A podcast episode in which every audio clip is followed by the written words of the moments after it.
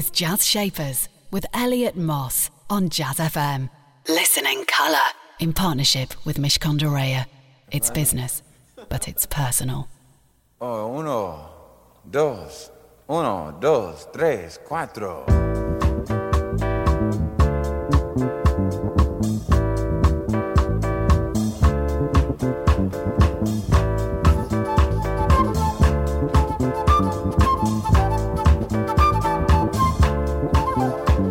You see that black boy over there running scared?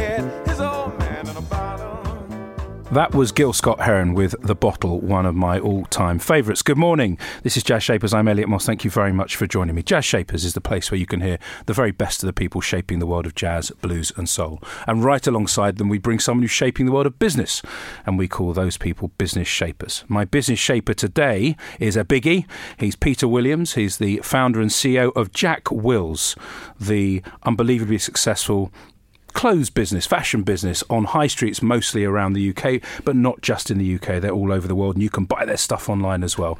You'll be hearing lots from Peter very shortly. In addition to hearing from Peter, we'll be hearing from our programme partners at Mishcon de Reya, some words of advice for your business. And then we've got the music, and it's a brilliant mix today from the shapers of jazz, blues, and soul. Omer Avital is in there, Aretha Franklin is in there, and so is this from Joyce Moreno.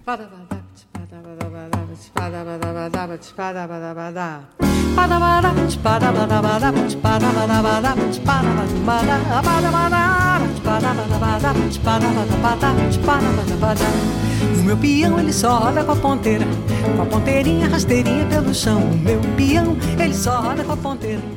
That was Joyce Moreno, one of the Brazilian greats with Mio Piao. I hope I said it properly. I'm sure I didn't. Peter Williams is my business shaper today, as I said earlier. And Peter is the CEO and founder of Jack Wills. And Jack Wills is a great British success. Uh, nine, where are we now? 1999 it was created. Hello, Peter. Hello. Thank you so much for joining me. Thank you for inviting me to be here. You're a teenager now as a business, 17 years in. 18. 18, in fact. Yes, I, my maths isn't so good. You, you can see we're going to have fun. Peter, what what I'm really interested in, we're going to start at the beginning about how this this came about. Um, you're an economics student. That's what you did at university. You went into a management consultancy, and then you decided, just like that, to set up a a business in fashion, selling clothes. Talk me through how that happened. I'm obviously my researchers haven't done me proud today. Where did that desire to set up a shop and set up a clothes shop come from? Uh, I suppose before I've I've distilled it down to the, the, the soundbite, the arrogance and naivety of youth. Uh, we didn't I don't- I didn't have any idea as to how difficult it was going to be, so I couldn't really understand how it couldn't possibly be anything other than wildly successful. But when you get old and jaded like I am now, maybe you'd point out all the reasons why it wouldn't work. But uh, when you're young, uh, you're sort of at the start line of life. Um, uh, you just don't see how you can do anything other than take over the world. But taking over the world, people choose to do that in all sorts of ways. You chose to set up a shop in Salcombe selling clothes and a certain type of clothes. That that couldn't have just happened in, in the blink of an eye. Yeah, so so my my background, I was I was uh, obviously went to school. I then went to university. I had a good time at school and university. Uh, I then got a played lots of rugby, worked hard, generally had fun, like like like many people do. Um, I then got a job, and the job was absolutely brilliant. I I loved it. Um, it paid well. It was really fascinating. Um, but I and, and in my first few months I thought I can't believe I've so landed on my feet here. This is this is this is just going to be great. And then after a few months, I started to think, hang on a second, there's nothing really wrong with the job, and it's quite interesting work, and I like the people I was working with. But when I look in the rear view mirror, that seemed like a lot more fun than when I looked out 20 years.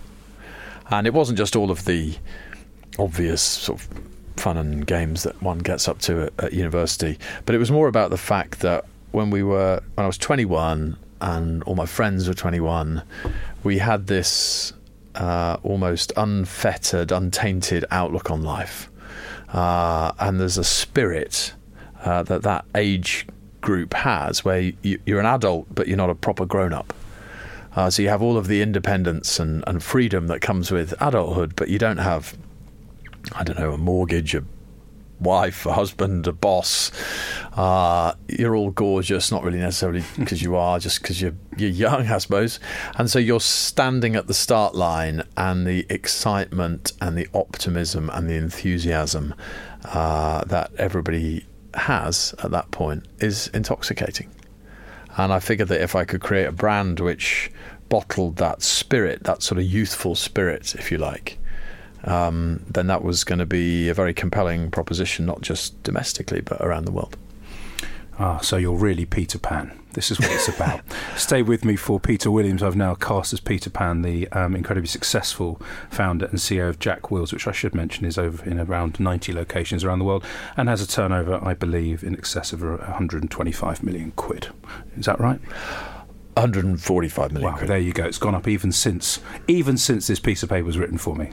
Not bad. It's probably going up as we speak. Stay with me for much more from Peter, my business shaper. Time for some more music now. This is Israeli jazz, jazz bassist. We play him quite a lot. It's Omer Avital with Hafla.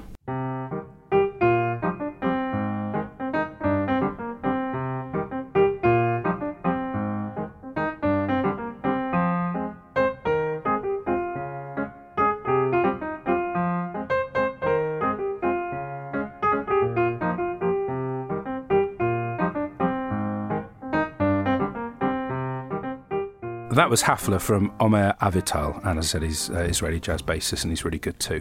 Peter Williams is my business shaper today, founder and CEO of Jack Wills, um, and beyond the numbers, which of course I got wrong, which is very nice because it it's more, not less. At least, at least it's more, Peter. Yeah. I mean, there's always that. Yeah, yeah, we're sil- growing. We're sil- growing. we're- you're growing, which is fabulous. But what you talked about in terms of bottling the youthful spirit, I buy that, uh, and that makes sense. And you're right about that age enabling or being enabled to do that and actually having the capability to do that and taking a small loan, I believe, or some money, 40,000 quid, I believe that it, um, it, it took to, to set the first thing up. I get the youthful spirit thing, but how did you know what you were doing when it came to actually a store with clothes in it? Well, I didn't know anything about anything really. Many would say that's still the case. You're just fearless, basically. Uh, we made we just made everything up. I really? guess. Really? Yeah. And that's one of the most brilliant it's one of the most brilliant things about starting a business because you you break all sorts of rules but you don't even realize you're breaking them because you didn't really know what they were in the first place. Hmm.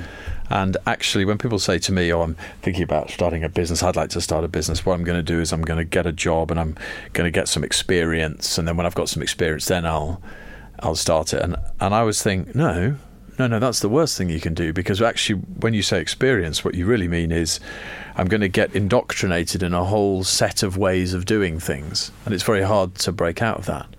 If you never really knew what the rules were in the first place, it's quite easy to break them all. And so there's lots of things in our business that have made it uniquely that, are unique about the way about why the business has been successful, um, which is directly as a result of I just didn't really know what the rules were, so we just did things in a different way from maybe how other people did them.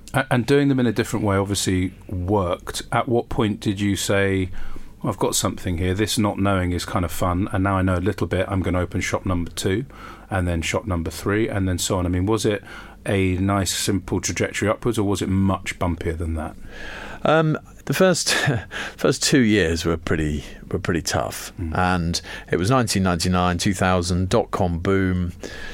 No self-respecting 24, 25 year old ex strategy consultant was doing anything other than talking about burn rates and that sort of thing in flashy offices in Soho, and I was living above a shop in Devon with my mate. Um, so I did have a reasonable amount of, oh, have I made a terrible mistake here? And then by probably the third year, in our first year we turned over £56,000 and in our second year we turned over £59,000 and I said to Rob one day I said the worst thing that can happen next year is we turn over £62,000 because by then we'll have probably starved to death um, Rob's your friend, and, and Who- at that point, you co-founded, yeah. co-founded there. and so so I said, well, if if we're gonna, we, we should we've either got to go for it or we'll go down in flames. And we found another store actually on the other side of the country. So we were down in the southwest in Salcombe, in in to begin with, and then we found a store in um, Aldeburgh in Suffolk.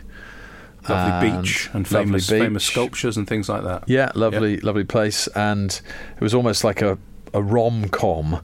Uh, I was driving into the town with a friend, uh, and this guy's literally just putting a sign in the window saying shop to let and I sort of screeched to a halt and I said is that shop to let? And he's like uh, yeah. He said but you can only have it for three years because I'm going to knock the building down. I was like perfect. So we opened that shop and that was when it took off Stay with me to find out what happened next after it had indeed taken off. Um, that's Peter Williams, my business shaper, founder and CEO of Jack Wills. Latest travel in a couple of minutes, and before that, some words of wisdom, I hope, from our programme partners at Mishcon de Reya for your burgeoning business idea. I'm Emma Walcott. I'm an associate in the reputation protection team at Mishcon de Reya, part of the private uh, department. Businesses of all sizes need to be very careful about how they and their employees engage on social media. We advise all businesses to have a robust social media policy so that staff are aware what they can and cannot say on social media, either for business use or in their own time. Staff need to be well aware that what they say on social media, um, even on the weekends and in their own name, can have a very um, severe adverse impact on the business's brand and that may have um, ramifications for their employment. Jazz Shapers on Jazz FM. In partnership with Mishcon de Reya. It's business, but it's personal. You're listening to Jazz Shapers with me, Elliot Moss. Every Saturday, I'm very lucky because I get to meet someone who's shaping the world of business. Peter Williams, my business shaper today, he's in over 90 locations, and I think with plans to do more than 11 or so, 10 or 11 in the in the next few, however many, it's probably 12 months. 12, no, opening, I think we're opening 11 this in the, over the next 12 months. Well, not, not, ambitious enough, Peter. Um, I, I, think that was a joke. Obviously. I'm pedaling as fast yeah, as I, I mean, you get, get a move on. You mentioned earlier, you said you skidded up you uh, to the to the shop, you saw it, um, you you took that rent, uh, that place for for three years or whatever it would maximum three years, and that that fun of kind of not knowing what was next. How do you sustain that over a long period of time? Because it strikes me that when you're now employing 15, 1600 people, whatever it is, and you've got a business with a turnover of 145 million quid, you're all over the world. You've got a di- now you've got your digital bit going. It took you a while, but you've got the I mean compared to where you were in 2000, of course. But you've got so many elements. This is a mature business now. Are you still having as much fun as you did when that car skidded up in Aldeburgh? I'm not. I'm not even. I'm not even completely sure I would have described it as fun. It's a sort of weird love hate relationship. One one has it. It's the combination of fear that you know you haven't got any money and you don't know what you're doing and and you're not proven. So so all the time you're trying to blag your way into this, that, and the other. Uh, but then also just the utter exhilaration of walking down the street and seeing someone wearing one of your t-shirts. I mean, it's and I still feel like that. You know, mm. I still feel like that. So that raw sentiment is it stays. I mean, it's I think it's part of the DNA of anybody who founds a business. And the confidence, though, are you? It sounds like you were pretty confident then in your 20s with a kind of as you said that the the naivety and the arrogance of youth and the fun of it and we were all there I'm not but, sure confidence is really the right. It's more about naivety, to be but honest. But then, but now though, are, do you now have more of a swagger? Do you now feel like, well, I must, I must be okay because I, I've kind of made some good decisions here? Well, I've, trust me, I've made my fair share of bad decisions as well. Yeah, no, no, swagger is quite the opposite. Absolutely the opposite. I think anybody who has anything other than humility, uh, along with that, like naivety and desire to, to be successful um, is going to fail. As soon as you have a swagger, it's mm. um, it's the day everybody, uh, all your shareholders should sell their shares. I think. But do you think every day, therefore, you do wake up still and go, "How am I going to make this work? If I'm not good enough, I'm not on it enough. It's not going to be as good as it should be." That, that's what you're saying. Yeah, I mean, what what I mean, ch- challenges evolve, but at the at the nub of it, you've got to make a product that your target customer wants to buy, mm. and you've got to sell it to them at a profit. I mean, that's not new news. That applied on day one. It applies on, on the last day of the business. So you have diff- new challenges that arise. Uh, so, for example, when you're when you're large, it's actually much easier to make stuff in factories around the world because they really want your business than when you're really tiny because no one really wants your business because it's not worth their while. So, in that sense, challenges become different. But at the core of it, you know, we are the consumers right at the heart of it. So you've got to really intimately understand who your customer is and what they want. And then also, you need a team of people in the organization, either directly employed by you or indirectly through third parties and suppliers and what have you, um, who operate are very motivated. uh, want to win, want to succeed, and, and work as a team. Again, you know, that doesn't really matter how big your team is. Mm. They've all got to work together.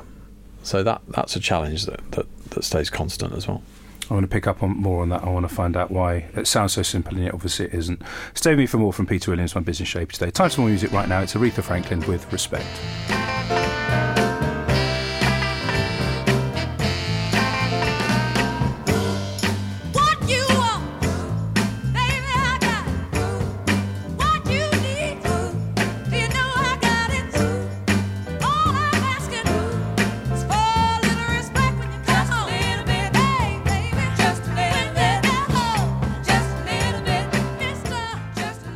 That was Aretha Franklin with respect, and Peter Williams, um, my Jack Wills founder and CEO, is here with me talking about all sorts of stuff.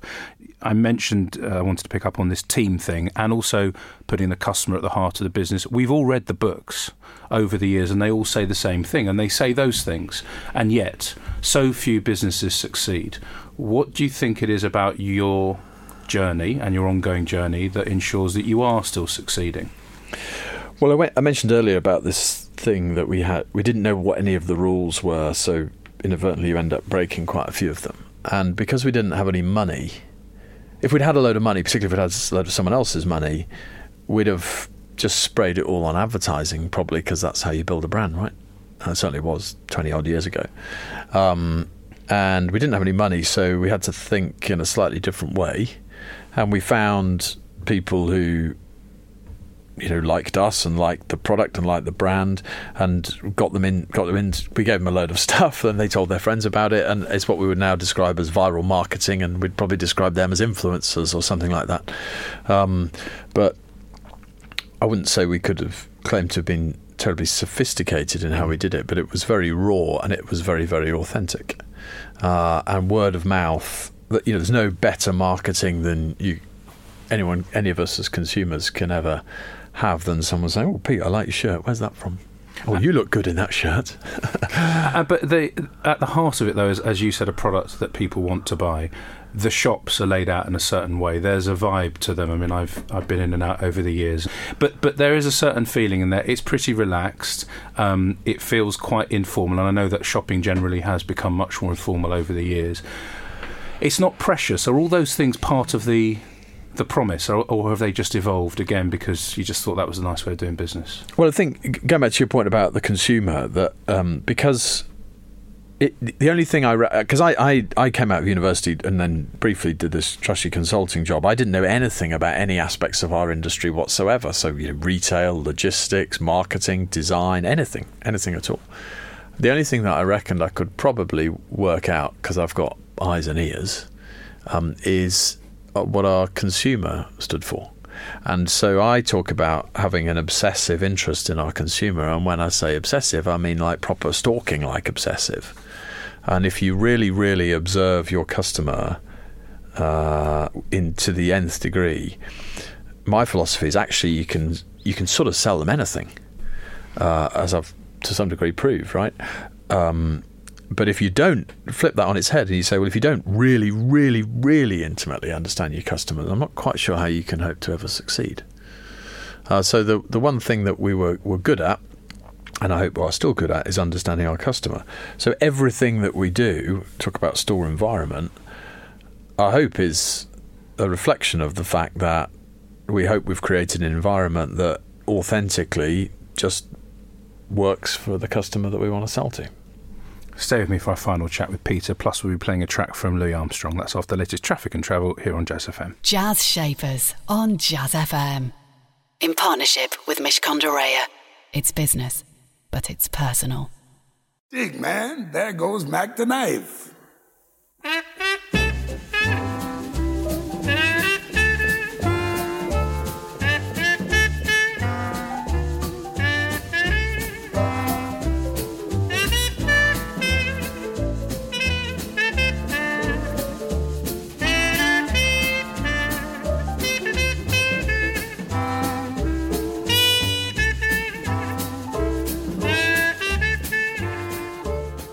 That was Louis Armstrong with Mac the Knife. Peter Williams is with me just for a few more minutes, and we've been talking about being obsessive and about the DNA that goes right through uh, founders. You, you said something about if we'd have had money at the beginning, we probably wouldn't be well we, I don't think we'd be talking now because it would have informed your behaviour in a very different way and needs must and so on and so forth.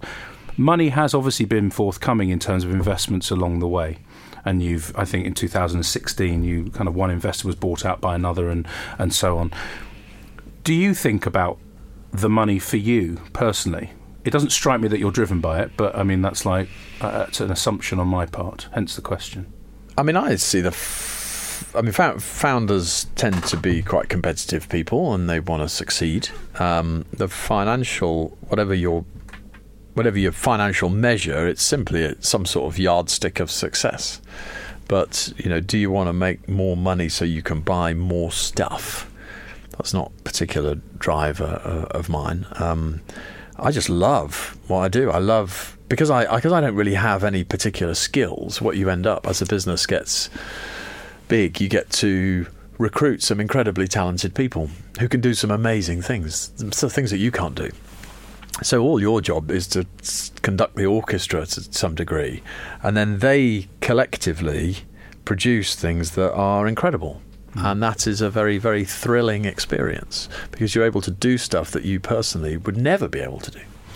What is the skill that you have though? Because conducting is not an easy. so, what would you say if you had, if someone said, if someone of your friends said, or, or your wife or whoever said, actually, Peter's biggest skill is? Uh, I mean, I, I, suppose, I suppose, I mean, I've, I've, thrown my hand in at pretty much everything over the years, um, but I suppose my job now is you know to lead the vision of the the direction of travel that the business and the brand is is traveling um, and to to corral everybody behind getting behind that vision and delivering so friends of mine often say to me, "What exactly is it that you do during the day?" And I'm always a bit like, mm, "I don't know really," but that's I do seem to work quite hard. I get up very early, so yeah, I guess my, my role now is to is to is to inspire the organisation and get everybody lined up. Mm. And the, the, the fact that you're still running your own show, you've obviously got shareholders and so on. But is that something you'd want to tinker with in the future? If some behemoth of a business came along and said, "We want to buy you for insert number that sounds ridiculous," is that something that interests you, or are you much more about?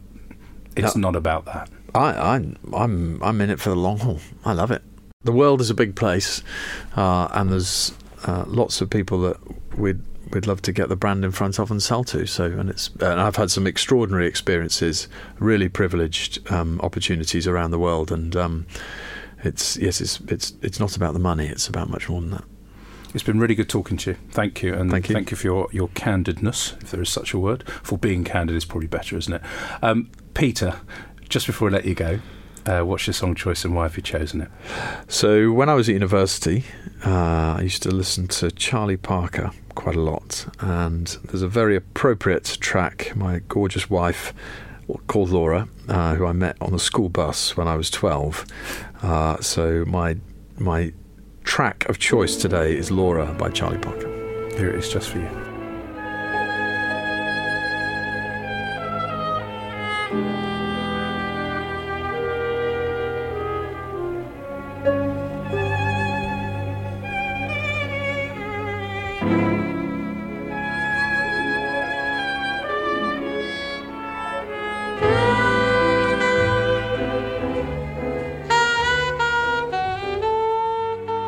That was Laura from Charlie Parker, the choice of my business shaper today, Peter Williams.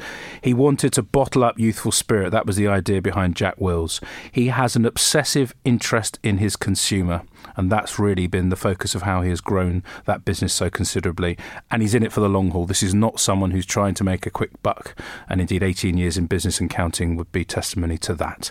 Great stuff. Do join me again, same time, same place, next Saturday for another edition of Jazz Shapers. Meanwhile, stay with us. Coming up next, it's Nigel Williams. Jazz Shapers on Jazz FM. In partnership with Mishcon de It's business, but it's personal.